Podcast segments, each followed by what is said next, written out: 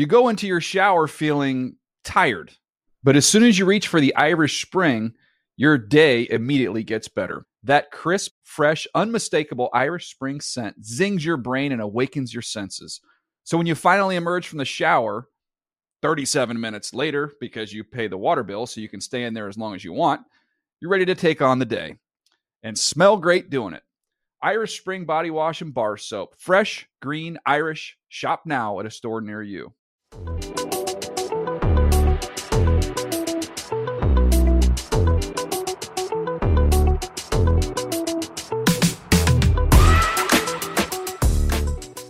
I'm Peanut Tillman. This is my guy Roman Harper, and this is the NFL Player Second Acts podcast.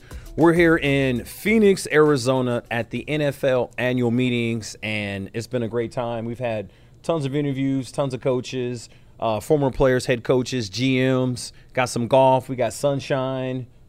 I mean, keep going with the list, man. You name it, we yeah. got it. And uh, we kind of did it all here today. Also, before we get started and going too far, I want to make sure we tell all of our listeners to continue to tell a friend to tell a friend to tell a friend to go out there, give us a like, give us a review. Anywhere you listen to your podcast, whether it's Apple Podcasts or iHeartRadio Podcasts, make sure you can find us on any one of those place platforms and make sure you give us a like, a review, and a comment. This next guy we have coming up I mean, I, I, I, can't say enough about him. Um, one of my favorite people in the world. Yes. Um, has poured a lot into my life, a lot in your life personally. Yes. Um, an amazing man. This is the head coach of the Washington Commanders, Ron Rivera.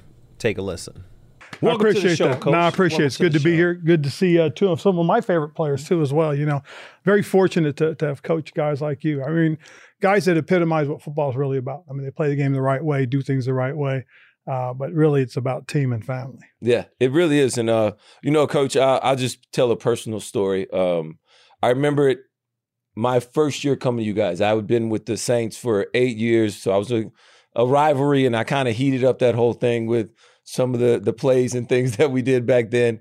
But I remember being in that room uh, on that team, and we lost eight straight games at one point in time mm-hmm. in 2014. And you were the most consistent you never batted an eye. You continue to push forward, continue to have this this self belief that I had I had major doubt, but you there was no wavering in you, and that is what a true leader does. Is when it's dark outside, when it's cold, and nobody else wants to come to work.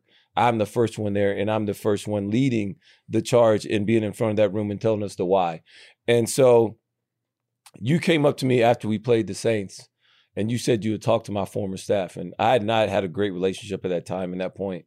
And you said, Roman, you were one of those guys that um, you should have retired with that team. They know that they miss you, but I couldn't be more happy to have you in my locker room now.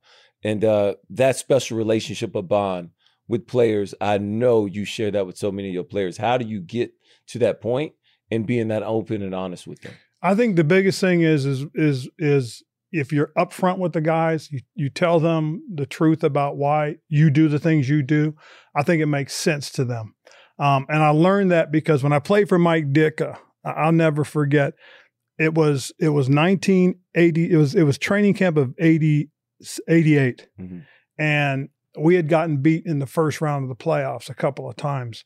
And so we go into training camp that year, and he is just killing us. I mean, he is riding us. He wouldn't yeah. back down one ounce, and the players are getting frustrated. And I was one of the one of the captains, and so a couple of the guys came to me and said, "Chico, man, you got to go talk to Iron. There's something up with him, man. He's got to he's got to he's got to calm down." So I said, "All right." So we had practice that day. We finished practice, and we're walking off the field, and I put myself close to him. And we were in Platteville, Wisconsin at training camp. So I put myself close to him. And so he says, Hey, Cheek, what's going on? And he said, Well, you know, I'm glad you asked. and I said, Look, I got to talk to you. And he says, What's wrong? I said, Coach, why are you kicking and, you know, excuse me for saying, but kicking the shit out of us? Yeah. I mean, you're honest, you're pushing. I mean, we've had two a days, we haven't had a break. The guys are getting frustrated, getting angry with you. What's yeah. going on? He said, Ronnie, he said, "You know, I would never ask you guys to do anything I didn't do. You know, I wouldn't do anything, make you guys do something that I th- that I thought was impossible. Mm-hmm. I know you guys can push through. I know you guys can get through it." I said, "Yeah, but why?" He said, "Ronnie, we've been knocked out of the playoffs in the first round two years in a row. That shouldn't have happened. Not with the teams that we've had. In 86, we were a better defense than we were when we went to the Super Bowl, which is true. Statistically, we were better. Mm. So I said, wow. I said, no, it makes sense. It really made sense to me. So I went back, told the guys, the guys, all he's doing is he's trying to push us to reach our potential. Mhm. He said to me, he said, we've been, we've been knocked out of playoffs two, two years in a row in the first round. He said, that shouldn't happen, not with this team. I said, that's all he's doing. But it made sense to me, and I think it made sense to a lot of the guys. And that year we went to the NFC Championship. Unfortunately, we lost. Uh, well, we lost to the great Joe Montana and- Yeah. and the 49ers that year. Uh, and they eventually won the Super Bowl. And, and it was just one of those things that you learn by his example. And that's that. So that's kind of what I've always thought Mhm. is if the players understand the why, okay, the why, that I think is very important to guys. So I don't think I've ever truly thanked you for this. Um, obviously, we have a relationship when we were in Chicago, Mhm. Chicago together, and amazing career when you were there. We went to a Super Bowl. Unfortunately, we lost. But in 2013, 2014, I was miserable in Chicago. I hated football. I thought about retiring. It just was like a bad time. And I get a call after that 2014 season. I thought about retirement. And then you gave me a call. I come down, do like the recruiting trip thing Mhm. whatever, and you bring me into Carolina. And you literally saved my life from the sense of, or my football life, because I was just so down and out about being in Chicago. It wasn't fun anymore like when you were there. Mhm. And I get to Carolina being a, I don't know, a 13 year vet guy, and the locker room, the chemistry, Thieves Alley, just- Avenue. or I'm sorry, Thieves Avenue, like just everything that, everything that, that the, the culture, they keep pounding. It was just like, I don't know, I felt like rejuvenated. And we had, you know, uh the Christmas that that Ryan would do, the Christmas stories. Uh, it- it- that- That's not, yeah, I just said the Christmas stories. I, I, The- the- love. I just love it. That's legendary. Yeah, he just he just he gave he gave great Christmas stories. I'm gonna leave it at that. Okay. He gave great Christmas stories, and we just had a we laughed so much. We never Yes. got tight or tense. And like, what are some of the the funny memories or stories that you remember about that that 2015 Carolina Panthers season? Well, first foremost, to your point about about your last year, what we were looking for was we were looking for some veteran leadership in the secondary. That's the one thing we, we never had. And in my entire time in in in Carolina as the head coach, you know, we never had the same starting five DBs. Hmm. You know, for base or nickel, we never did. We were always train changing for whatever reason. We just couldn't keep everybody, and so finding some veteran guys I thought would be real important just because I thought we were real close. I really did. In spite of the fact that the year we won it seven, eight, and one in 2014, Roman, um, I just felt like we were closer than people thought. So finding guys like you and you made the big difference. It really did. And uh, my biggest regret as far as that team is concerned is that we played the best game of the year in the championship game when we beat Arizona the way we did Mhm. and we didn't maintain that. And it's one of those things that, God, I wish we'd saved it for the right time. But, anyways, but some of those hilarious things, and I got the freaking proof right here, and I'm looking at it. All right, it's this freaking alligator you put in my in my bathroom, and, and it's it is something. You you need to tell the story, and I'll, I'll jump in on it. But here's the picture. Here's the alligator. oh, you got it. Can you show it to the? Oh, to the camera. Here, look, look, look. Guys, close in, close in, nice and tight. All right. Now imagine it's freaking 5:45 in the morning. You walk in. All right. The first thing you always do in the morning is you take a shower. That's where I was headed. And I think Charles knew that. That's why he put it in the freaking shower. So I stripped down, wrapped the towel around myself, walk into the bathroom, turn the light on, and there's this vicious three and a half, four foot alligator looking right at me. I throw the towel at him, jump back into my office area. Unfortunately, I was naked, and thank God. Oh, and I heard he wanted to put a GoPro in there. He did almost try to record it. That is true too. That, would have been awesome bad. knowledge. I trust me, that would have been one thing you would not have wanted to see. Um, and so I'm standing, on, and all of a sudden it hits me. That can't be real. It cannot be real. So I look back in there and I realize it's not real. So I grab the towel, wrap it around. I run back to the locker room on the far side near the meeting rooms. And who do I see? But I see Charles and he's talking to a couple of players. And I scream at him. I'm screaming, I got my eyes on you, Charles. I owe you. And I walk back into my, my, uh, my shower and, um, and put some clothes on. And then Charles came in and everybody started laughing, which I didn't think was. but too it was. funny. I, I'm not gonna lie. I was like really scared. Like you, you sounded like my dad when you, you had you had like shorts on and his shirt. You, your shirt's Yeah. always tucked in, always a oh, professional. And I remember I was talking to you. I was talking to Rome, and I was talking to Kurt. Yeah. yeah, it was Kurt. That's right. That's right. I was that's talking right. to Kurt, and I went up and I was like, "Yo." I just scared the shit out of Coach Vera, y'all. I put this alligator in his shower, and I think he peanut, and I was like, "Oh snap!" And I was like, "Oh damn, I'm in trouble. I might get fine conduct, detrimental to the team. I'm cut. I'm fired. I think I damn, I went too far with this joke." And he walks over with that mean, aggressive walk, and then I was like, "He was like, did you put this damn alligator in my shower?" And then for for like a split second, I was, was like, gonna lie. I like gotta lie because I, was was- gonna lie. I was like, no, was gonna lie. I was like, I can't. I gotta be a man. I, it's not good. Uh, uh, yes. It- and I said it like in such a coward voice. Like I was so scared. I was like, uh, yeah, yes, sir. And he was like, well, god dang, man, that thing scared the hell out of me. It's funny as hell. He Did you see Coach this scene? Thought this was the funniest Oh my joke God. ever. He really did. But you, you guys remember where where'd you get the idea? So, uh, uh, the uh, Coach Shula. Coach Shula Yep. told a story the maybe the night before, the week before, the week before about was, the it was- 72 Dolphins. He got up in front of the team. He told a story in front of us. He told a story about one of the players in 72 Dolphins. Something was going wrong or they needed a good laugh. So one of the players or a few of the players, they took a real alligator, taped the mouth shut. Yep. They taped the mouth shut with this real alligator, alligator and they threw it in Don Shula's shower. And he's flipping out or whatever. So he tells us that story. Yeah. The reason I put the alligator in your shower, we had just lost our first game. Yeah. I think we had just lost to Atlanta. Atlanta in Atlanta. Atlanta. Yeah. Tough game, whatever. It was finally our, our first game. We were what, 14 And one. and one. Yeah. And I felt like everyone just got like real tight and the building got tight. And the only thing that that proved was we weren't going to be perfect. We weren't going to have the season like the 72 Dolphins. We weren't Yes. going to be undefeated.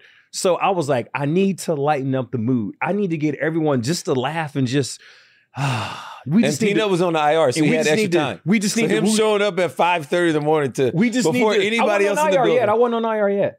oh, you weren't? No, Oh, not yet. I just, be- I, I just need got there way everyone. to, everybody I just else. need everybody to woosah one time, and then I put that alligator in, and then it just, hey man, we just had a couple laughs, and you know, it, we were good. It but that's good. what what made that season so great, though. I remember we were on the bus going Mm-hmm. Mhm. somewhere one time, and you didn't like the attitude of the team. And you called everybody off the bus before we headed to the airport. You called an emergency team meeting. Right. And then he was like, What are y'all doing? And then, I mean, the message was super clear. Like, look, we're on a mission. We got to play games. We got to win. We got to pack it. And it was just like, whoa, okay. Because I think we started to feel ourselves like our stuff didn't stink. Yep. And you checked us. And we received it. too. And, No. and we received it well because we were getting off the bus. Was like, damn, what do we do? Did someone did someone say something? And Mhm. maybe someone forgot a suit. And it just was a bunch of little things. But before it could have a snowball effect for the whole team, you checked us Yeah. real quick. And that was kind of my way of checking us was like, look, we just need to have a quick laugh real quick. I, I think one of my favorite moments too was the uh, Thanksgiving game when we played Dallas in Dallas. Oh, yeah. We had the night before uh, Stephanie had arranged for a Thanksgiving dinner, and, and we put it out to the players. But th- the whole topic, if you remember, that was the game Tony Romo was returning, Mhm. Yep. and the whole thing was They there. were undefeated and they were favored. Yes, Yeah. they were favored. We were the only. I think we were ten and zero or eleven zero at the time, and they were favored. We're the only undefeated team to be to be an underdog.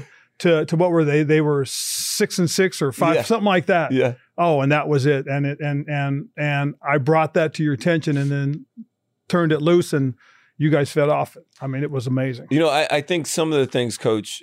One thing in particular that I still live my life by every day now. I try to, and uh, it was a it's a thing that you talked about all the time Every uh, to that team, and uh, I appreciate. it. I would like to know where you got it from, but it's be where your feet are at. Yeah. Well, you know, when you're when you're at home, be with at home. When you're with the team, be with the team. Um, I don't know where you got that from, but it's so genuine and true. There's a uh, actually a sports psychologist, a guy that I had worked with when I was first started coaching in the NFL. While we started, we started getting on a roll, and I started noticing that we were drifting a little bit. Kevin Elko, that's who it Mhm. was. Dr. Elko, and I, so I called Dr. Elko. I said, "Look, my guys are a little kind of drifting off here and there." He said, "I said, what what what can I do to keep them focused?" He said, "Ron, simple. Just tell them to be where their feet are. Yeah. Be where your feet are." And it's it's the most simplest thing because what happens is it's really about wherever you are, be in that moment. If you're with your family, be with your family. If you're at work, be at work. If you're on the on the field playing the game, play the game. But wherever you are, just be there. And so I've I've I've lived with that, and that's something I share with you know all the players uh, or people that ask me about stuff like that. I share that, and and I give Dr. Elko the credit because I learned it. it was such a simple lesson. It is, but it makes it makes so much sense. And you know, and and, and it's to me, if you if you can keep your focus just for that moment, you give yourself the best chance to be successful. So being a military brat, I moved around a lot, and I know we have that Yep. that one Yeah. thing in common. Is uh your your dad was he was the Air Force? No, Army. He, He was, the Army. Okay, your your dad was in the army and military brat. You move around a lot, and I think my Mount Rushmore. My dad is my dad is like I thought my dad was GI Joe. I thought my dad was like Roadblock. you know, he was Roadblock on GI Joe as a kid. Yeah. Like I, I loved everything about my dad Yeah. and what he did in the in the military, and it was awesome. And with that, there was a lot of leadership qualities that my dad learned about when he was in the military, and he would bring those things home. Mm-hmm. Where do you, I applaud you for your leadership skills and how you lead your coaches. One of the things that I noticed about you in 2015 that I've still haven't really seen another coach do is you would let a quality con- a quality control coach get up and stand in front of the team yes, the night before a game, and you would give that uh that coach uh, uh uh, was it Cameron Turner? hmm You would give him the lowest man on the totem pole at the time, quality control. You would give him 10 minutes in front of the whole team and kind of prepping him, grooming him into a better position, you know, as he progresses with his NFL career. Like, where does that leadership come from? It comes from my father. Um, you know, a couple things he did for me when I first got the head coaching job in Carolina.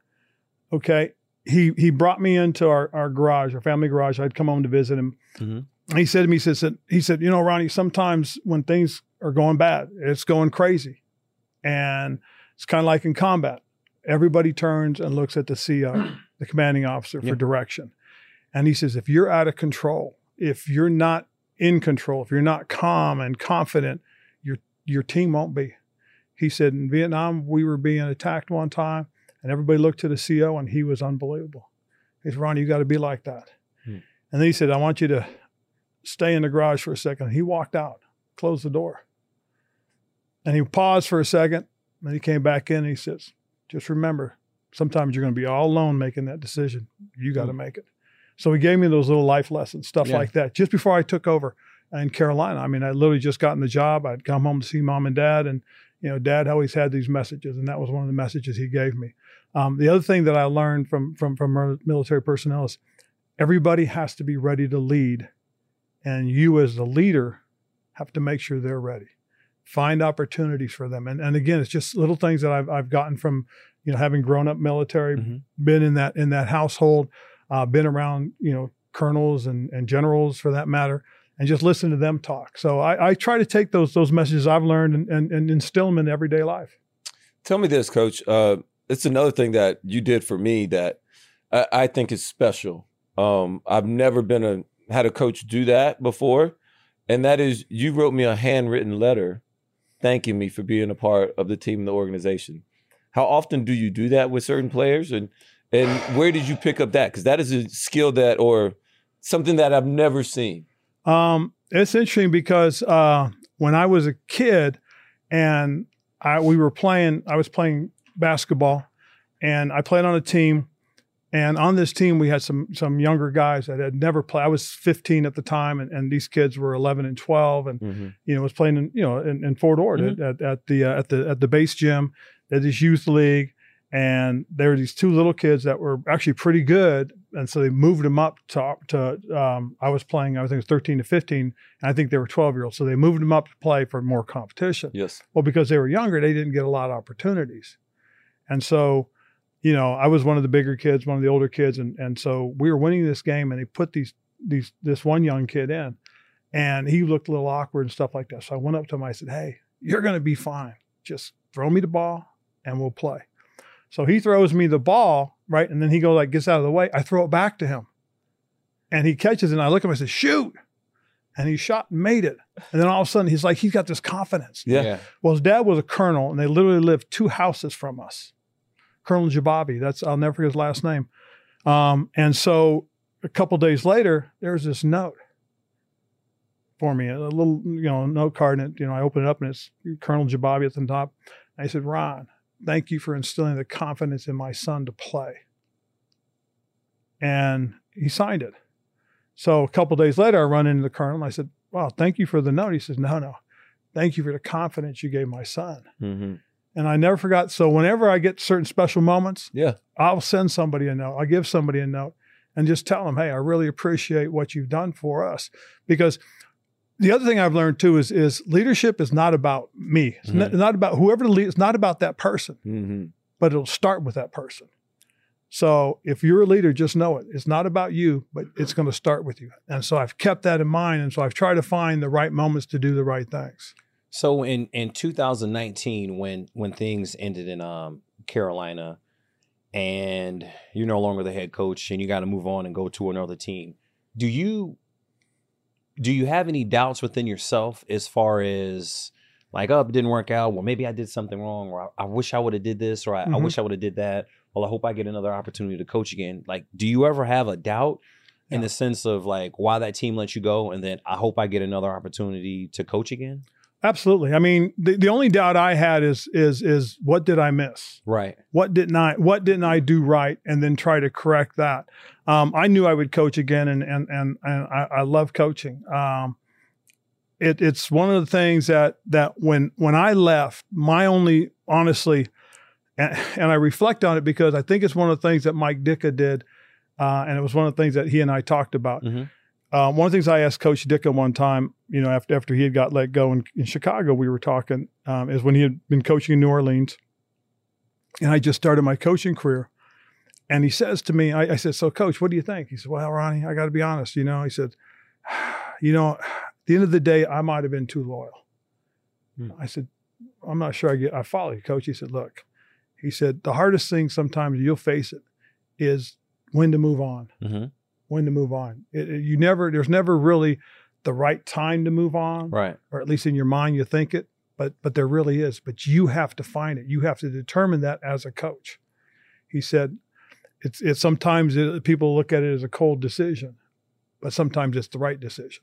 He said you bring people in for a specific reason. It's like when i was in when, when we were in in um in uh our, my first year uh, in washington and i had brought thomas davis in and you know thomas and i both knew he wasn't the player he was Mhm. at one point but the reason I brought him in was so that he could share with the guys to trust in me, to believe in me. Mm-hmm. And we got in the same situation. The division was down, Mm-hmm. um, but we had a chance. And that's and I one thing I've always said: if if you have a chance, that's all you need. That's it. And we had a chance. And and and and Thomas said a few things to these guys about trusting it and believing it, because this is a team. Remember, that had been down for a few years Yeah. Right. and needed to find something to believe in. And we got them to rally, and we ended up winning the division. Then we get to the playoffs, and we were the only team that almost beat Tampa Bay. Yeah. You know, if you go back and look at, it, Yeah. we we lost by a score, and and technically we had a chance all the way to the end. And so that's the thing. That's why you have guys sometimes that are past their prime, but you know they can bring something special. They Locker can bring the- the experience. Yeah. Um, I mean, I know you had gone through a Super Bowl and won a Super Bowl. Mm-hmm. And so you could sit there and tell the guy, hey, this is what it's supposed to look like. Yeah. Those things are missed. I've always believed this, and I've said this to the league. Our greatest natural resources, and we don't tap into enough, are our former coaches and our former players. I mean, the wisdom you guys bring, the the the, the practicality you guys have and understand needs to be shared with today's players. These guys got to understand just what it means to be an NFL player. Yeah. One of the things that I always talk about is, you know, I want guys that love playing. Mm-hmm. Mm-hmm. I don't want guys that love being NFL players. I love Right. I want guys that love playing NFL football. You want guys that are out there doing their jobs, playing the game the way they they they, they should play it, and then representing. You know, you only have one name, and it's right in the back of your jersey. Yeah. You got to do honor to that name. Whoever I can, I can speak to that. You when in 2015, I was on my way home and I was pulling in the driveway and he was like, Hey, what are you doing? I was like, Oh, I just left the building. I'm on, I'm on my way home. He's like, Yeah, come back to the stadium right now. I'm not gonna lie, I got scared. I was like, damn, they gonna cut me already? I thought I was I thought I was doing something good. And then he was like, Yeah, when you get here, just come right to my office. And you didn't say nothing else. So I was just like, We're having this great season. I'm finna get cut during the season. Like, what in the hell did I do? And I get there and you close the door and you just say, Hey, what kind of guy is Jared Allen? You know, Yeah. how would he mesh was- with our with our locker room? That was Is- a great is- bring in. is is he a Yeah. good guy? And I was like, oh my god, absolutely. He is going to fit right in. And then I really appreciated the fact that you tapped into me as a resource Yeah. of having or having played with him a year ago in in Chicago. And when we brought him in, oh, he fit right in. He was he was an Immediately. amazing locker room guy. But the thing everybody understand, players know players. Mm. It, it- it's like you know what I've gone through recently in, in in Washington is I've been trying to find out about the guys we have, Mhm. and it, it's one of those things that that players, when when things are right, players will tell you what you need to hear, not what you want to hear. Right. Mm-hmm. Okay. And and that's another thing that, you know, I try to get across to people is that tell me the truth. Because if you don't tell me what's happening, I can't fix it. I can't correct it. I can't make the right decisions because I'm trying to gather information. And the more information I get, that makes the most sense. And so that's what you look for is, hey, what kind of guy is he? Does he does he fit? How about a player? Can he be a player? Does he have that ability?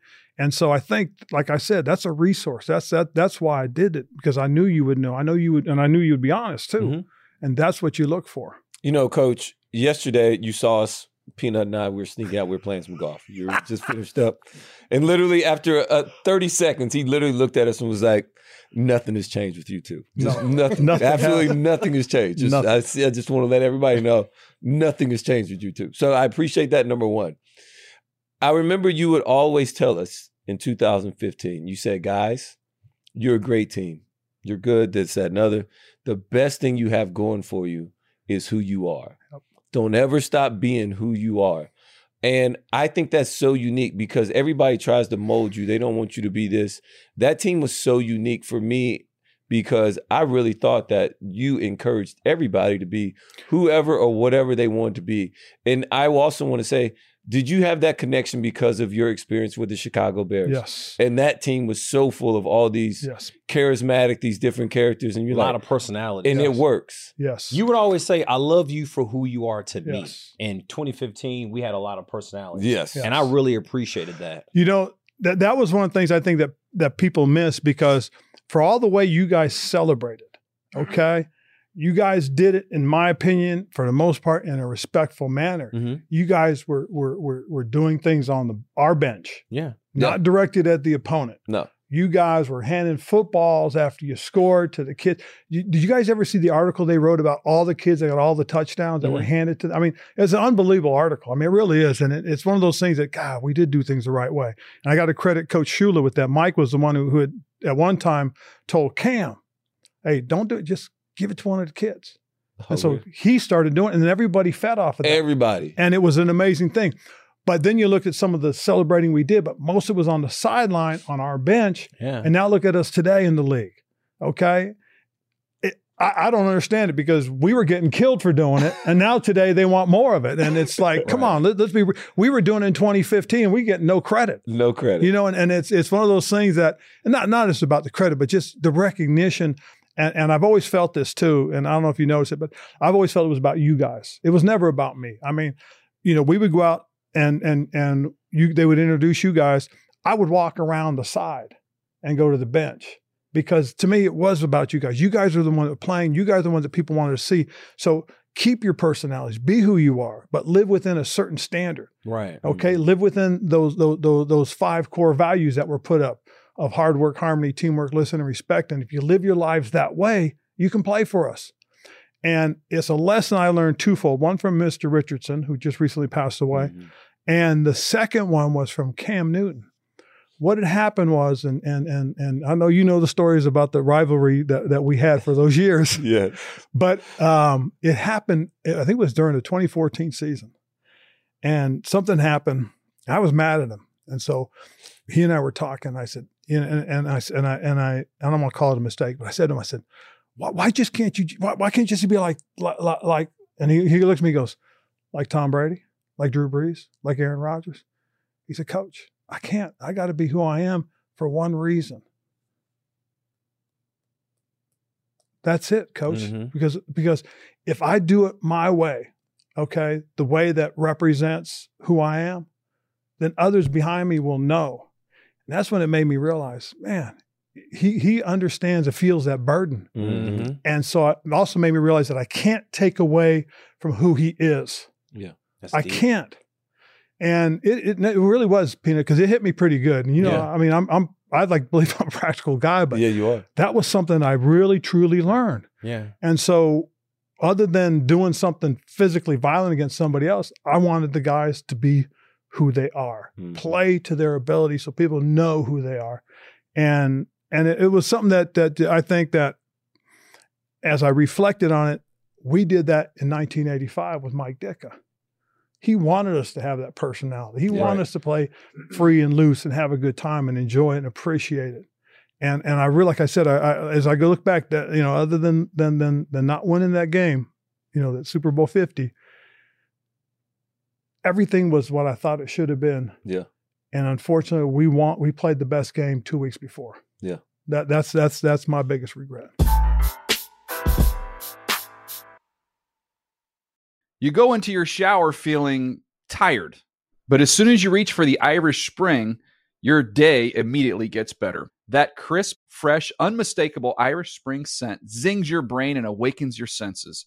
So when you finally emerge from the shower, 37 minutes later, because you pay the water bill so you can stay in there as long as you want, you're ready to take on the day and smell great doing it. Irish Spring Body Wash and Bar Soap. Fresh, green, Irish. Shop now at a store near you.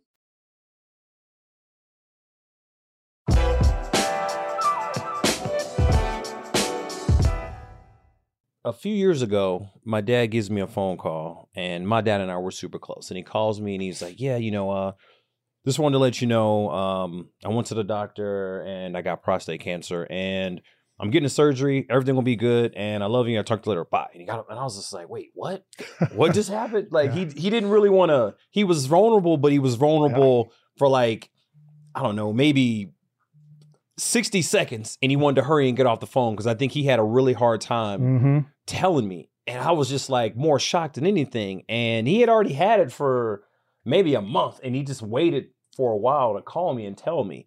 And you know, the the process he went through, he's great. He's he's healthy now. And I know you had it recently and a few years ago. And one, I'm glad you're here. I'm glad you're healthy Mhm. you only missed like three practices. Like you are in freaking Iron Man. And I just one again, I'm I'm- I'm happy here. But you why why only miss three practices? Why not maybe take time off or like what what was that process like? It, it was an accident. So this true story. So we go, we're going through the process. We're meeting with doctors, we meet with the uh, oncologist, meet with my my radiologist, and we're talking about what I should do and how I should do things. And they kept saying, "You've just got to manage the treatments. You just got to manage the treatments. You just got to manage the treatment." And I mean, every time we talk, That's, that's, the only they- advice they're giving you. that's what they're telling. No, that's part of the advice. Yes. But that's one of the things. But the thing that stuck in my mind was they kept saying you have to manage the process. You have to manage it. And so finally, when we're getting ready to start, Stephanie and I were sitting there and and, and look at the docs, and, and Stephanie goes, "Well, should he work?" It was absolutely.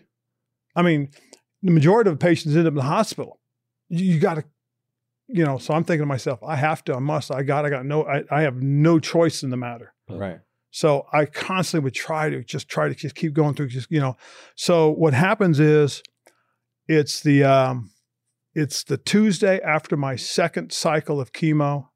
I just went in, had a checkup, uh, radiation, all that stuff. I just gotten radiation that morning, and so they take me to see my my my uh, oncologist. And as I finished my treatments, you know, I had to I had to wear one of these masks that they bolt you into the into the table so you can't move. And then the machine gets the machine is literally about nine inches from your face, and it makes all this noise. And then I, you know, I, I as I finish and they get out, I go to get up and I can't move. I mean, just and I, I, I was really weak, and I really literally had to roll myself off, and the, and the and the uh, technicians catch me, and they so they get a wheelchair, and it's the only time I got in a wheelchair during that whole process. And they wheel me up. I, I you know, I, I do my checkup with the doctor, and he said, "Well, you know what? You should get some IV fluids." So we we I call we call RV. Stephanie calls RV, the head trainer at the time Mhm. with the with with Washington, and tells him. So they said, "All right, well, bring him to the facility." Uh, this was Tuesday. It was it was so the players were off.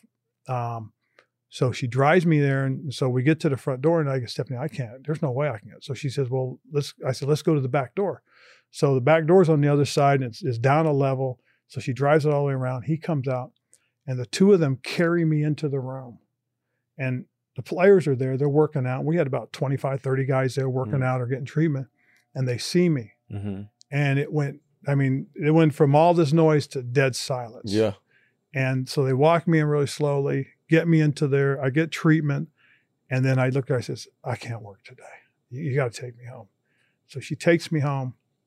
And it was it was one of those things where they tell you you have to eat. You got to eat. And um and it was it was one of those things that that you know Jonathan Stewart and his wife sent me this bone broth and Stephanie had made this soup for me Mhm. And I couldn't get up to eat at lunch. And so I hadn't eaten all day. And Stephanie says the one job she had was I was she was to make sure I ate Yeah. and I wouldn't eat. I wouldn't get up to eat. So she calls our doctor, team doctor. He starts yelling at me over the phone, you got to get up, you must, you got to eat. So I get up and I eat. And as I'm getting up, and you know, Courtney was living with us Mhm. at the time because of the pandemic, and she sees me, she's really upset. And you know, so she she she leaves me. Stephanie gets really upset, she leaves me. Then our dog, he looks at me and he's, you know, he leaves me. and the only one left is our other dog. And she's sitting there staring at me. And I figured, oh, well, at least I got one friend. And I realized she just wanted the the, the toast. Give her the toast, she leaves. So I'm there by myself and I begin to eat. And the more I started eating, the more I started thinking, God, I got to do this. I can't do this just for me. This is my family. Yeah. And so that's what pushed me on. So then there were a couple of practices where I had that moment where I started to feel that way. So I said, you know what? I'm just going to stay in. And so the team went out and practiced on their own a couple times without me just because of that fact that I just knew that I needed to rest. So Yeah. I did. But I was able to get through it. So I finished, uh, long story. So I finished, I finished treatments and I ring the bell and the docs come in and we're sitting there talking and, and, and they sit there and, and they say, well, you got any, you know, you know, what you did was an amazing thing. And I said, well, what do you mean? He said, well, you got through all the treatments. You know, right now everything's fine. You're healthy and all Yeah. this stuff. He said, and, and, and, and yet you didn't miss a game.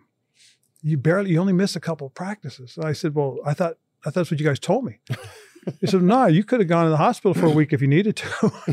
and I had no idea that that, that was an option. I, I, right. when he said you got to work or you, sh-, you know, I took that as I had no choice Ah. in the matter.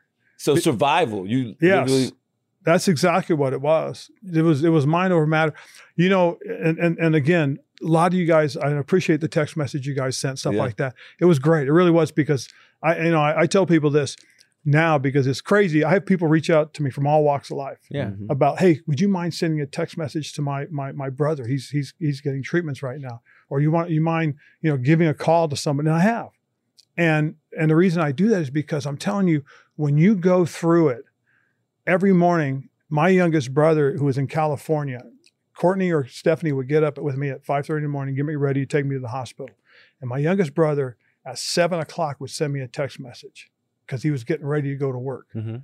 in California. It was just four o'clock in the morning. But and it was, all right, Ronnie, we got this. Let's go. Or my brother Steve, when he would wake up, you know, he's retired now, and he would he would get up as soon as he got up, send me a text. Hey, how'd it go? Everything good? I mean, every day, and it meant something to me. So when Right. people ask, I, I just try to pay it forward. But you know, the long story short is, I didn't realize it, and so you're absolutely right. It was mind over matter. And the one thing that got me too is several of you guys sent me messages about, hey, you got to control it now, coach. You got to control your ape. You got to control Yeah. your attitude, Yeah, your right. preparation, your Control effort. the ape. Yeah. I Yeah. remember So that. I, that was that was it. You know that that that was one of the things that also helped me get through that. That's got to feel great though, because the bond that you've had with your players, Yep. and then mm-hmm. they come back and they reach out to you, like that's just to me, that's a testament of who you are as a as a person. Forget coach. Yeah. That's Yeah. just a testament to who you are as a person. And I don't think enough people know that about a lot of coaches. you know, like you were you're men first, and you're trying to instill in us, yeah, want to be better players, be Hall of Fame players, win a championship, but you're also teaching us how to be men. Yes. You know, um, I, I grew up in Chicago at the age of 22, and I grew up in front of like cameras and interviews, and I retired when I was 34, and I learned a lot from coaches like yourself, Lovie Smith, Mm-hmm. uh, Steve Wilks, Bob Babich, Jon Hoke.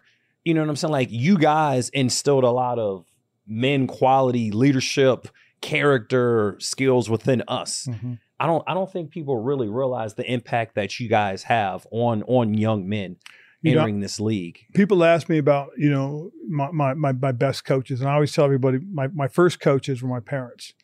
My next coach, obviously, and a lot of us bond with them, is our high school football coach. Yes.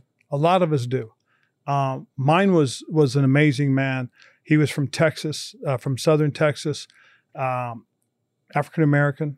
I mean, just and he didn't see color, and it was one of the most great lessons to learn because it didn't matter who you are Mhm. or who you were or where you came from or what rank your dad was. He was going to treat you the same way, and uh, I, I learned so many messages.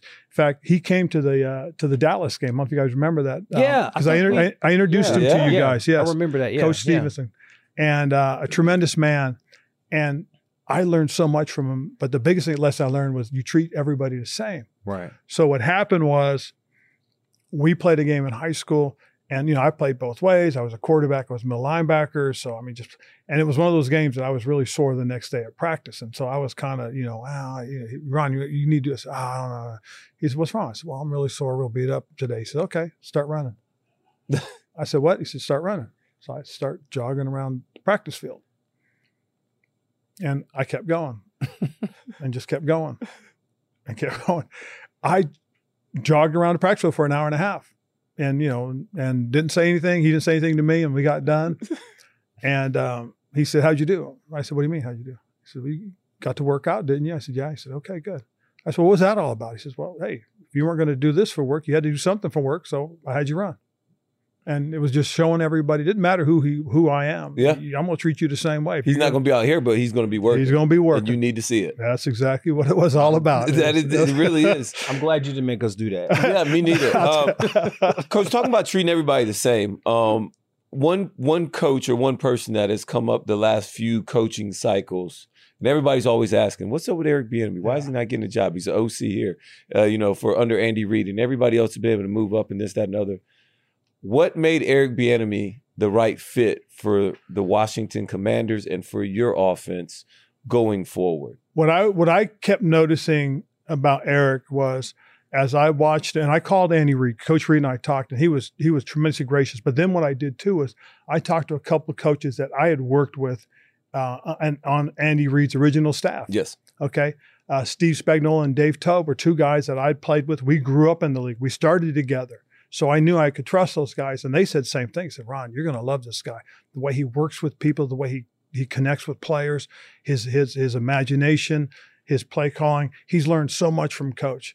And it's funny because, because when I first would do the interviews, when I first got interviewed for head coaching jobs, and, and I had done seven of them prior Yeah. to getting my job, I finally asked the folks at Detroit and the folks at Pittsburgh, what was it that I could do better? And they said, Your problem, coach, is you come in, and they both said it independently, was you you talk about Andy Reid, what you learned from him. You talk about Lovie Smith, what you got from him. You, you talk about Norv Turner. You talk about, you talk about what everybody else. Tell us what you're going to do. Talk about you. Mm, Why you? mm. And all of a sudden, it, it dawns on me. So I, I, I, and I've never been in Eric's, and I wonder if everybody thinks, okay, it, you know, d- does that what he talks about instead of saying, hey, this is what I'm going to do. Yeah. So when Eric came in and we sat down, we talked. I said, "What are you going to do for us?" He says, "Look, coach, I like your personnel. I mean, he knew our personnel. We talked about the offense line, we talked about tight ends, running backs, quarterbacks, wide receivers, and he had a plan for everybody and how he wanted to use them, how he wanted to do it. And what had happened was, as I was going through the process and I was looking at all the different candidates, and I got some wonderful candidates, and I wanted to treat everybody the same. Mhm. Mm-hmm. So I brought everybody in. We flew them in. We sat them down. They met with everybody. They got to interview them. Um, you know, and I- only one candidate I couldn't, And and and what happened was I actually was out in California, so I went up and saw him in San Francisco, and we met in person. But I wanted to make sure everybody understood that this was this was what I really wanted to do and do it the right way. So when I sat down with Eric and just listened to him, and I kept thinking to myself, okay, so and I really wondered, and he and I haven't talked about this, and I should talk with him about it just so he understands, is that I wanted to know what he wanted to do and how I wanted to do it. And I heard that.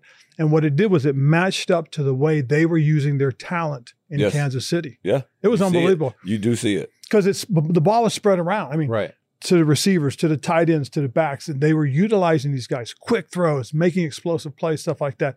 But listening to him tell me what his plan was for everybody and what he thought we needed to do and how we needed to do it was great. It was a lot of good information that just told me he's ready. He he and and one of the things that Andy felt and and and he did the same thing with Coach McDermott was he felt Coach McDermott had to get out from under the shadow of Jim Yeah. of, of Jim Johnson. Yeah, Yeah. he did. And so when he came, he came to me and and I hired him. One of the things I said to Sean, I said, Sean, let's build this. Okay. You build it. Okay. So we can say at the end of the day, you did this. Yeah. Okay. And that's what I want to make sure everybody and look at him today. Look what Sean's done. Yeah. Well, it's the same thing with Eric. He felt Andy called me and we talked and and he gave me a lot of you know insight into Eric and, and I talked to the uh, the coaches, got great insight.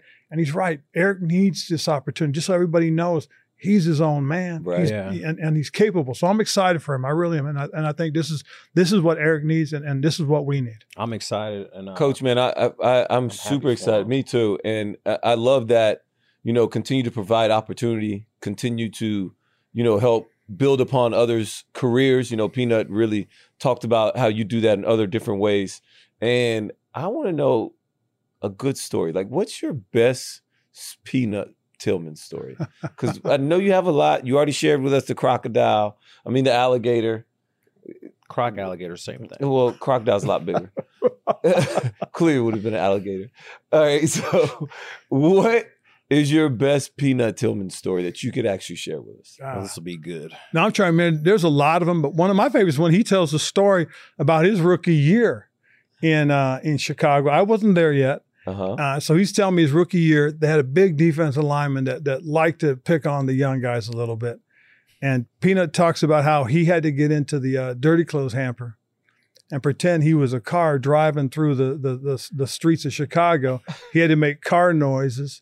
He had to he had to pretend he was making turns using a blinker and just basically driving it. And it, it- when you hear him tell the story, it, I mean that's that's who he is. It, it, it's a great story to hear. It really is. Yeah. So this big defensive lineman is was like, I don't Ted, know this one. I'm Ted Ted Washington. Oh, Ted Washington was huge. He was very was large. massive. Large individual. He was massive. this is really my welcome to the NFL moment. Okay. Um, I just did the cold tub. They had, all the vets just dunked me in the cold tub. I got taped up. They dumped me in the cold tub, whatever. And the next day or two days later, Ted comes in there, and we were supposed to go the long way around. I went through trying to take a shortcut, trying to be sneaky. I get caught, and Ted says, "Hey, listen up. I need you to get in the the the the, the dirty clothes hamper." He says, and he, he tells you, he was like, "Hey, get in there." And I'm gonna push you around and I need you to make all the noises. and my pride kicked stepped up, right? Yeah. I'm just like, wait a minute, man, I'm a I'm a grown ass man. You're not gonna make me get in this Dirty, dirty clothes. Yeah. dirty clothes hamper. Like I'm I'm I'm I'm I'm a Tillman. I'm I'm I'm peanut. I'm you know. So then I look at all the other vets start to step up and I was like, yeah, all right. Uh, and I'm trying to like be political. I'm like, Big Ted, you just got me the other day, man. Like I'm I apologize. I'm sorry if I'm being disrespectful. I, I'll go the long way. Apologies to all you veterans. Like, hey, apologies, brother. My my bad. Get your ass in there. I was like, oh so I get I get in this this hamper, right? And it's dirty clothes and it's stuff Yeah, stinks. it's and I terrible, was just yeah. like, oh my God, why am I doing this? So I swallow my pride. I get in there, and all the vets they're taking off their their pads and whatnot. So they all come around, and he's pushing it around. I'm like, vroom, vroom, er, tick, tick, tick. and he's then he starts ramming it into the locker and the wall, and I'm just yeah, boom, and he's like pushing it into the wall. Then he bags it up, and I'm making beep beep. I'm making all these sounds, and everybody is just laughing. Right? I'm just like, man, this is a bad day. So after about I don't know 15, 30 seconds of pushing me around. He clearly doesn't have stamina or cardio. He's about 330. So he's all cardioed out from pushing me in this damn laundry basket. And then he picks up the laundry basket with the laundry and me in it. Yeah. And he picks it up and then he just threw it. And I fall out of the thing and I was like, appreciate you, Big Ted. And then I walk out the locker room and was like, man, I hate this dude. And then they traded him like three days later to New England. And he goes and wins the Super Bowl with Belichick when they played Carolina in Super Bowl, whatever. But I was so I was so happy they traded Big Ted. Oh my God. That was oh yeah, that's definitely my welcome I to had the never heard of this story. Yeah, that's No, my that's I'd my never heard this story. that's my welcome to the NFL moment. Speaking of NFL moments, as a head coach, I know we all have them as players. What was your welcome to the NFL moment as a head coach? We've heard some interesting story from other oh, coaches Oh, yeah. today. I think it's been Oh, welcome. to Highly the NFL interesting. Moment. God. Yeah, to to like something was like, damn, I did not see that happening. Like you know when you, you You- I mean, there, there are a lot of things that, you guys, it's been a while, but I, I, I know, well, I- I'll never forget my first NFL season.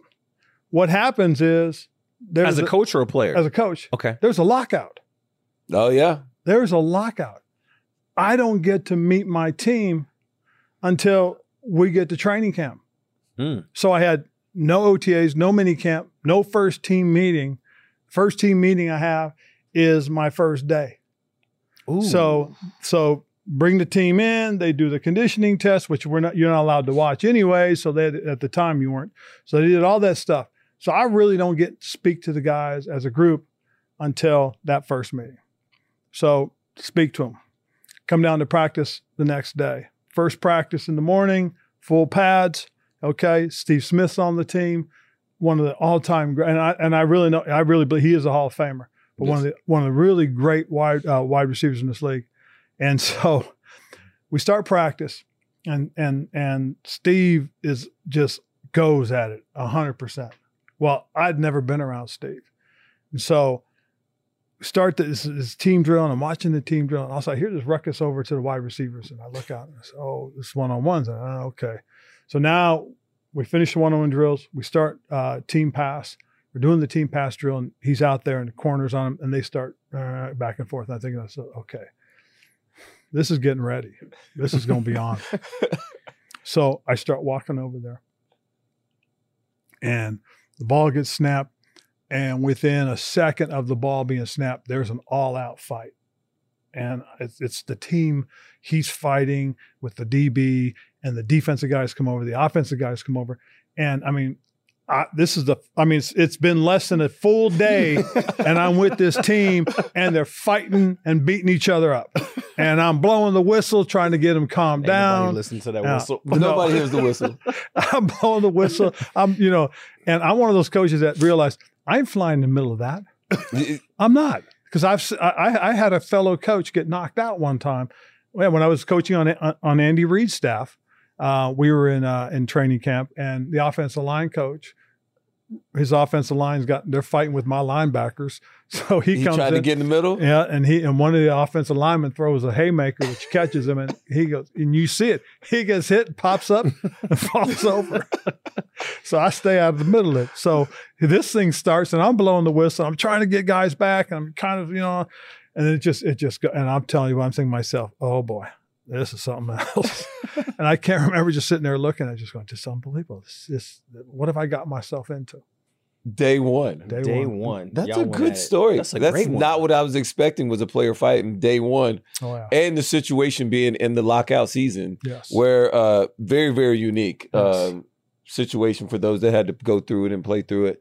Um so coach, we always like to ask everybody um this one question. And so it's about your Mount Rushmore. So who would be on your Mount Rushmore of life? Mm. um, influencers, not just football, but overall in life. Uh, you get four. hmm So go well, ahead. I'm going to count my parents as one first and foremost. What was that? Second, Without, second, we- second player to, we- or person to do that. we yeah. allow that. We We allow without, allow without that. a doubt in my mind, mom and dad had, had, had the most unbelievable impact on on on me and my three brothers. Um, they'd be at the front of it, just like you said about your dad. My parents would be at the front of it. Um, Carl Stevenson, my, my high school football coach, um, because again, Mm. you know, you you make that connection. Um, you know, my dad was sent to Korea. Uh, it was my junior year in high school, and coach stepped in. He checked in on my younger brother and I. My two older brothers were out, you know, they were, they were living on their own. And so it was just my younger brother and I and, and mom. And mom was a nurse's aide, so she was at the hospital, you know, working a lot. So coach always checked in. He'd check in on my mom. Hey, everything, how the boys, you know, that, I mean, That's awesome. and, Yeah. and just just he was there for Yeah. us while my dad was gone so that's why he made such an impact on me and and and I'll never forget coach he he recently passed away um at, at the age of 78 just a tremendous man i mean just somebody that i'll never forget the impact Mhm. that he made on my life um man there there when i when i now when i think about it there's so many other people that have had that impact on me Oh yeah. that that now I, I try to figure out what point did they impact me how did they impact me uh, and and it's just it's hard to say at that it really is gosh i had an uncle larry um, who was my godfather and he played football and he was one of those guys that you know he, he get he got hurt in college and back then you got hurt in college Done. you, you were pretty much done. He was a knee injury too.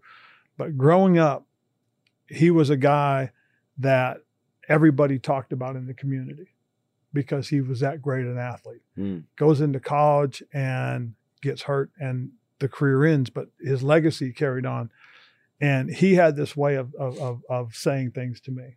Like if I ever got myself in trouble, you know, he was there, he always tell me, oh, go see your mom, face the music, get it over with. Trust me, you'll be okay. I mean, he was that kind of voice for me. So I would put my Uncle Larry up there just because throughout throughout this whole time, he made that kind of impact on me as Mhm. well.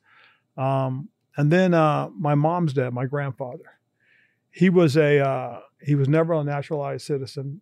He uh, he had his green card throughout his life, um, and he worked the fields of Salinas Valley as as a uh, farm worker, and he used to always show up at all of our sporting events that he could get to. Mhm.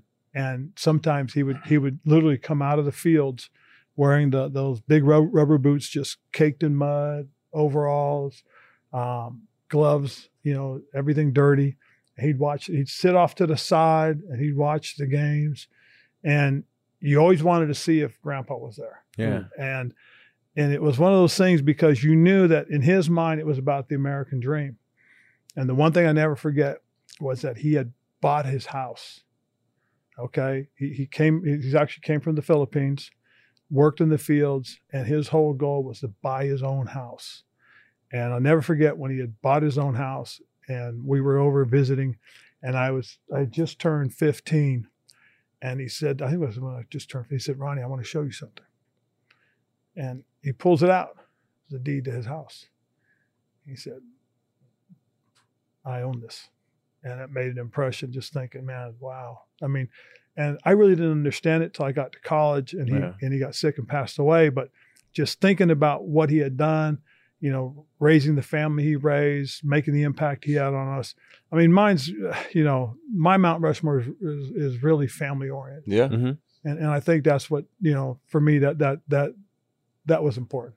Uh, it really was. I mean, I I got to go to Puerto Rico see my dad's family, not as much just because you know getting to Puerto Rico isn't, isn't as easy as you like to, and I can remember going to the family farm and seeing it, and I can remember the original farmhouse is in the middle of this forty something acres that they had and it's still there and they keep it there and they they, they keep it up some of Mhm. the cousins keep it up because they think it's important for the whole family to know where we all came from Yes.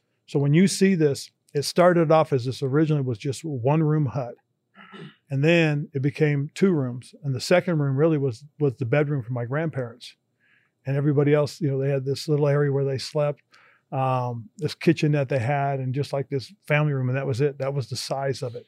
And it's there. And when you when you get up on the on the hill and you look down and you see that and you see all the stuff that they had you sit there and go that's all they had then you realize that's all they needed Yeah. and so, it, you know, so that's why I think for me, uh, you know, that would be more of a family thing. We're living our second acts via, you know, our our, our next job uh, since playing football. What advice would you give a player going into retirement or their next act of life? Oh, have a plan. Have a plan. I didn't have a plan for the most part, Mhm. really, because I kind of wanted to find out what I wanted to do. And I started working in the real world and I hated it. What do you Mhm. consider the real world, coach? Yeah, what job was Um, that? Uh, uh, oh, it was um, it was a real estate job. Okay. Okay. And when you have to work on somebody else's schedule that doesn't impact you um, the way you should, it, it, it, it's bothersome. You know, Yeah. I hated having people dictate to me. And I thought, you know what, this isn't for me. And I was struggling. I really was.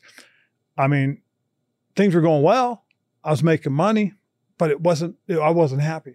Yeah. And more importantly, my wife knew that. Mm. And I know you guys know Stephanie. And first thing she said, she said, "You got to get back into football."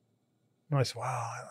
She said, "I don't care what you do, but you got to get back into football." Yeah. And so it drove me to a situation where I was talking with Walter Payton. Um, I was actually doing some radio and TV like a lot of guys do when you get out. Yeah. And I got to do the uh, pregame, sideline, halftime, and postgame show for the Bears opener in, I believe it was 20, uh, 1996, I believe it was. And they were opening up against Dallas. And I'm watching it and, you know, I'm talking about the game with Walter. And Walter looks at me and goes, How come you're not coaching? I said, Walter, I don't know how to get in. I, I, I, don't know what to do to get in. And he looks at me and says, Come see me tomorrow. Come by me, come by my office. Let's talk. So the next day I show up at his office and we're sitting around and, you know, we're talking and just having a great time. And Walter looks at me and goes, You should be coaching. He said, I listened to you talk about the game and I remember when you were a player. He said, Ron, you need, or he said, Chico, you need to, you need to get into it. Mm-hmm. And I said, Well, I, I, I got to figure out how. He goes, I'll talk to Ed. He was talking about Ed McCaskey. Mhm. I said, Oh, really? He said, Yeah. So he talks to Ed McCaskey the next day because Walter at the time was on the board of directors for the Chicago Bears. So he talks to Mr. McCaskey. He calls me up. He says, Hey, Cheek, Ed wants to see you tomorrow. It's okay. So I think by then it was either Wednesday or Thursday. So I drive over to the Bears facility. I sit down with Mr. McCaskey. He says, Look, Ron, he says, We've already started the season. So next year, I'll make sure you connect with Dave, uh, you know, Coach Wannstedt, and we'll go from there. And we'll see what happens. I said, Okay. So lo and behold, true to his word, February comes. I get a phone call from Dave. Hey, Ron, why don't you come down and see me? Said, okay. So I come down, we sit down, we start talking. I said, look, I think I want to do this. In fact, I, I don't think I, I know I want to do this. Mhm. really? He says, okay. Well, so he says, you know, we have uh we have mini camp coming up pretty soon, and then OTAs, and I'd love for you to be part of it.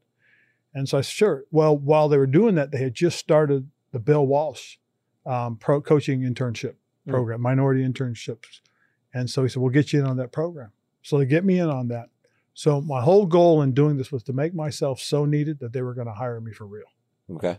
So I start showing up 5:30 in the morning. I'm making copies and I'm making coffee. I'm, I'm taking coaches' cars to get them washed and get gas for them. I mean, Everything. everything. I mean, uh, nothing, nothing was beyond me. right. Right. And then I learned to attitude. do all the computer work. Mhm. Okay. And back then it was the Avid system, uh, inputting games, uh, doing the analytics back then, where you would get the readouts from all the statistics. And I was breaking them down. I was trying to find the stuff that was important, then writing little reports on them and getting them ready uh, for Bob Slowik, uh, who was the defense coordinator at the time. Um, his son, his son's now the offensive coordinator at Houston. Huh. So I started learning all this stuff, and I started putting this all together. And then halfway through training camp, I wrote a job proposal. It was a two year internship. And one of the things that I did was I wrote one of the greatest natural resources you have are the former players. And yet there's nothing to help them get into football. And that was one of the lines that, that Mr. McCaskey thought was important.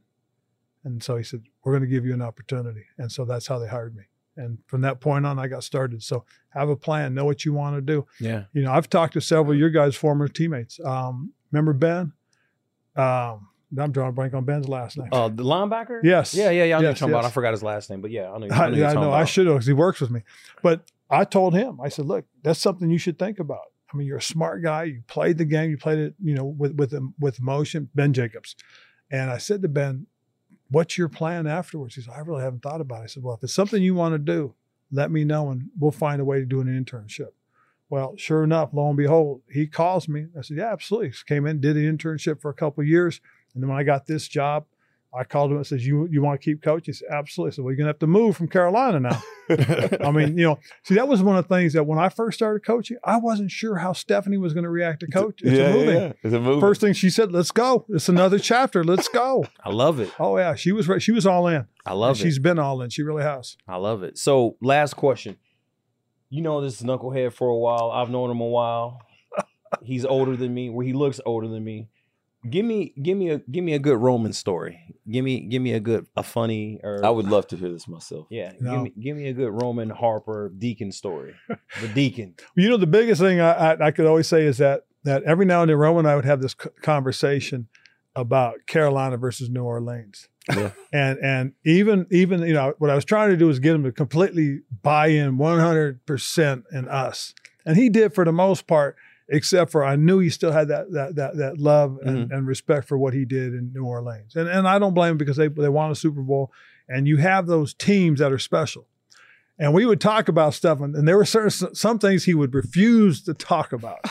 and he knew I knew that he knew. Okay. And he would just give me that glance, and I said, Okay, that's all I need to know. That's all I need to know. He said, No, I didn't say anything. I didn't say a word. I said, I know he did, but I know. I know. But we had some great rivalry. We really did. And and and Rome was one of those guys that you loved to hate because he wasn't on your team Right. but you loved him because he the way he played. And I told him a story. I said when we were we were watching you and um, DeMeco coming out, that's when we saw Mark Anderson. Yeah. because we were writing these guys up. You know they were they were going to be first round picks. We knew these guys were for real.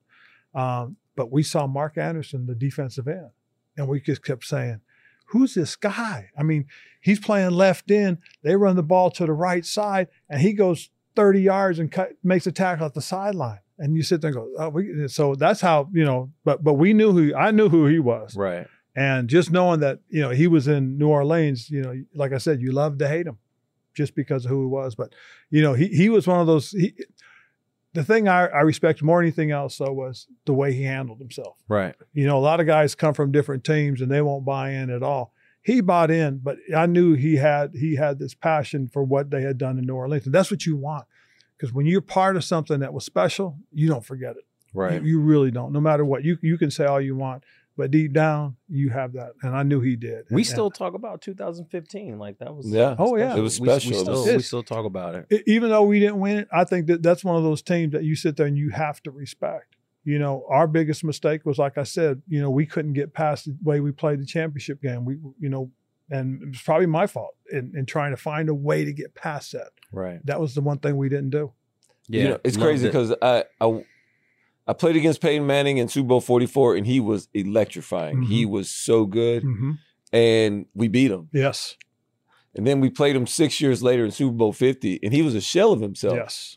and we lost. Yep. And it's just like you just never know. You don't. The, and the best team doesn't always win. No. And like you say, the team that plays the best that day is team. is the one that wins the game. And we were not that team. And if we played that team 10 times, Oh. I'm, we'd win eight. Yeah. And there's no, we were that good. We were that dominating all year long.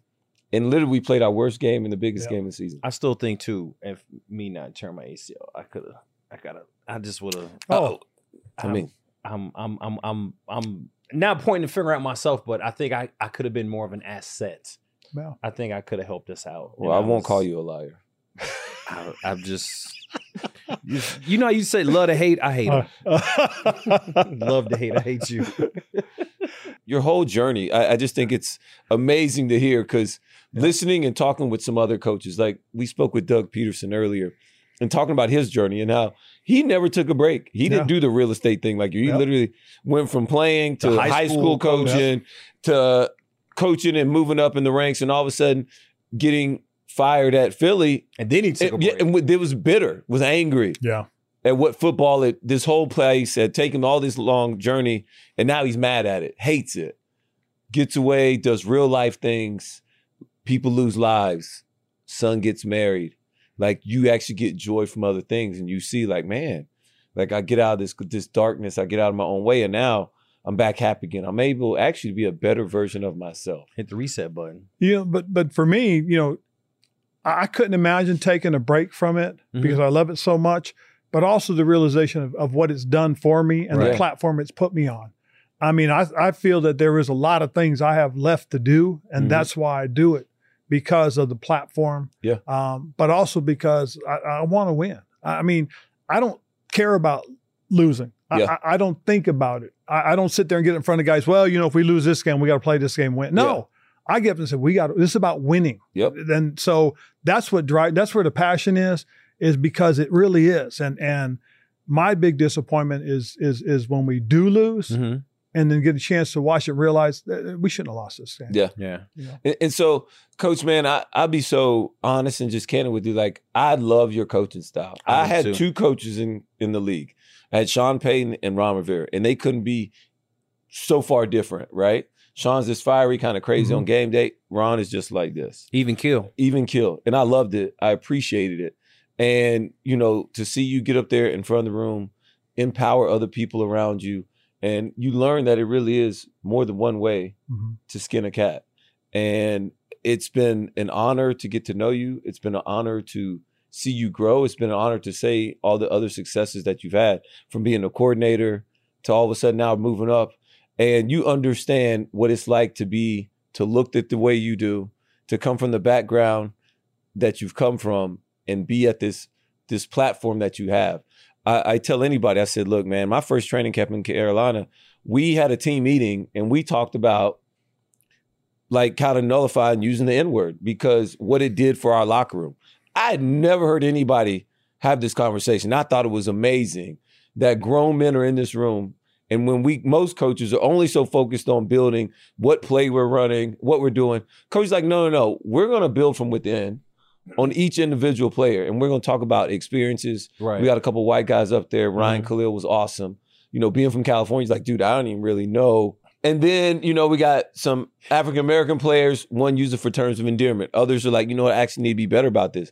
And then I was sitting back, and this is my first training camp with this team. I'm like, this is the most interesting team and dynamic I've ever been a part of. And I've only been here for like six days. And so when I saw that, I really bought in more. So Mhm. those are the things that you did that lets people like me that were an outsider who kind of kind of struck up even more of this rivalry thing between the teams and like makes me buy in because I see you guys are doing it differently than anybody else. But I want a piece of that in my life because I had never had that. Yeah. Well, well I It's tell good you, it was it was a good group of people that we had there. Um, I can't take all the credit for that. That was Mark Carrier Yeah. and, Yeah. and Tony Porter. Tony Porter is an activist who works with the league. hmm and they came to me with that idea and i thought you know what there's some social issues out there that were uh, Yeah. you know kind of lingering and we need to talk about it and so I, that's why i felt compelled Yeah, yeah, It's beautiful. I, I thought it was amazing. It was changing for me. I'd never been in a dynamic like that where we could all just openly talk and discuss about our emotions, our upbringings, about different things. And you're right, social things were going on in the world that uh, that can kind of rip at people. And I know inside of a locker room, we act like, you know, once we're in here, nothing else matters. But Yeah. sometimes it does. it does Yeah. true Well, Coach, we appreciate you uh, All right. blessing us with your time and and and, and just Tell coming. Stephanie we said hi. Yeah. and I I know she's whooped you in golf yesterday. yes she did believe me I'm, I'm believe me I, I, I can i can own up to that though she's she is really is a good ladies player and yeah, she we, enjoys it but i appreciate you guys having me on roman and peanuts podcast talking about your second act I appreciate it, Coach. Thank you. Thank you very Thank much. you. Hey, that was dope. Like I, I love, I love me some Chico. I lo- love Chico. Riverboat, Coach Rivera. He got a, he got so many names. Like I love that dude. He's amazing. I love him for his leadership, his character, just the man he is off the field. Like he is just he's an amazing man. I, I love that dude. He gave us a lot of different nuggets in that interview uh, and his life aspects. Yeah. Uh, some of his mantras that he lives by every day, that he walks by. Some of the most influential people in his life that he's really been at. It's poured into him that now he's able to pour into so many others. And uh, he really helped change my whole life and outlook on a lot of different things. I mean, I live in Charlotte, North Right, Carolina now right. because He brought him, he brought me in. Yeah. So um, I- I'm very thankful of him and his wife, his family, and everybody at that organization. And uh, Ron, he's he's a plus with me and uh, really high up on my board. Oh, A plus individual. I'm Peanut. That's my guy Rome. And this is the NFL Player Second Acts podcast. Thank y'all for tuning in.